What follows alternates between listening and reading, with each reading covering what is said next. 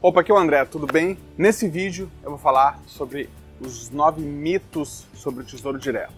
Vamos lá? Então, vamos para o primeiro mito. Primeiro mito é complicado investir no Tesouro Direto. A verdade é que é muito simples de investir no Tesouro Direto. Para começar, basta abrir uma conta numa corretora de valores e abrir uma conta também no site do Tesouro Direto. Simples assim. Você pode fazer isso através de um banco né, mas normalmente as taxas são muito altas, tá? Então eu não recomendo você investir no Tesouro Direto através de banco. Segundo mito, diz que é difícil escolher qual título comprar. A verdade é que não é difícil escolher um título ideal para você. Você apenas precisa saber por quanto tempo pre pretende manter o dinheiro investido, porque cada título é indicado para um prazo de vencimento, ok?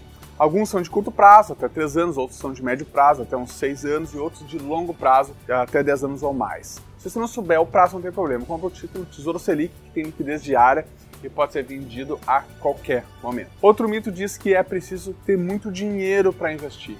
A verdade é que com apenas 30 reais já é possível investir nos títulos públicos do Tesouro Direto, mesmo nos títulos de curto prazo, que são aqueles inferiores a 3 anos. Agora vamos para o quarto mito.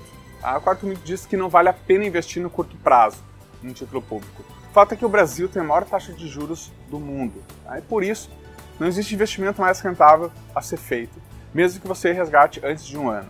A verdade é que os títulos públicos podem render quase o dobro da poupança em apenas 12 meses. O quinto mito diz que eu só posso vender o título no dia do vencimento.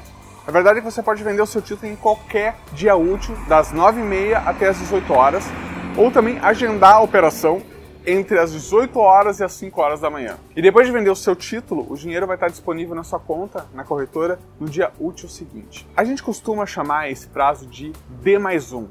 Se você fizer depois das 18 horas, receberá o seu dinheiro dois dias depois. E cabe ressaltar que vender antes do vencimento pode acarretar em ganho acima ou abaixo da rentabilidade contratada no momento da compra do título. Então, até é possível perder dinheiro com títulos públicos. A boa notícia é que é fácil evitar que isso aconteça e eu vou ensinar sobre isso mais adiante. O sexto mito diz o seguinte: se vender antes do vencimento, eu não vou ter o lucro garantido.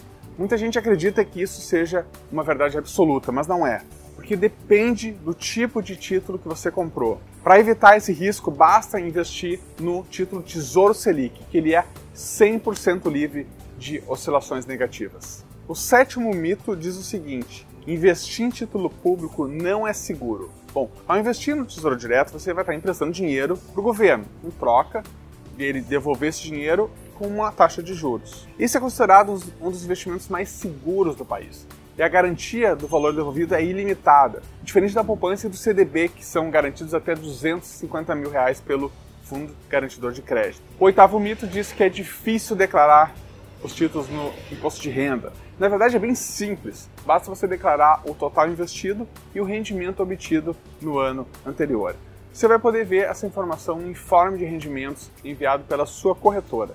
Agora vamos ao nono e último mito. O fundo de renda fixa rende a mesma coisa que os títulos públicos do Tesouro Direto. Bom, investir em títulos públicos tende a render mais que num fundo de renda fixa, porque ele tem taxas de administração menores. O Tesouro ainda conta com a isenção do Come Cotas, que é uma antecipação do IR, retida semestralmente através dos fundos, diminuindo assim a atuação dos juros compostos para quem investe no longo prazo. Nos títulos do Tesouro, essa parcela do imposto de renda ela permanece investida até o dia do resgate, rendendo juro para você e contribuindo para melhorar a rentabilidade final do seu investimento. Então é isso aí, eu fico por aqui.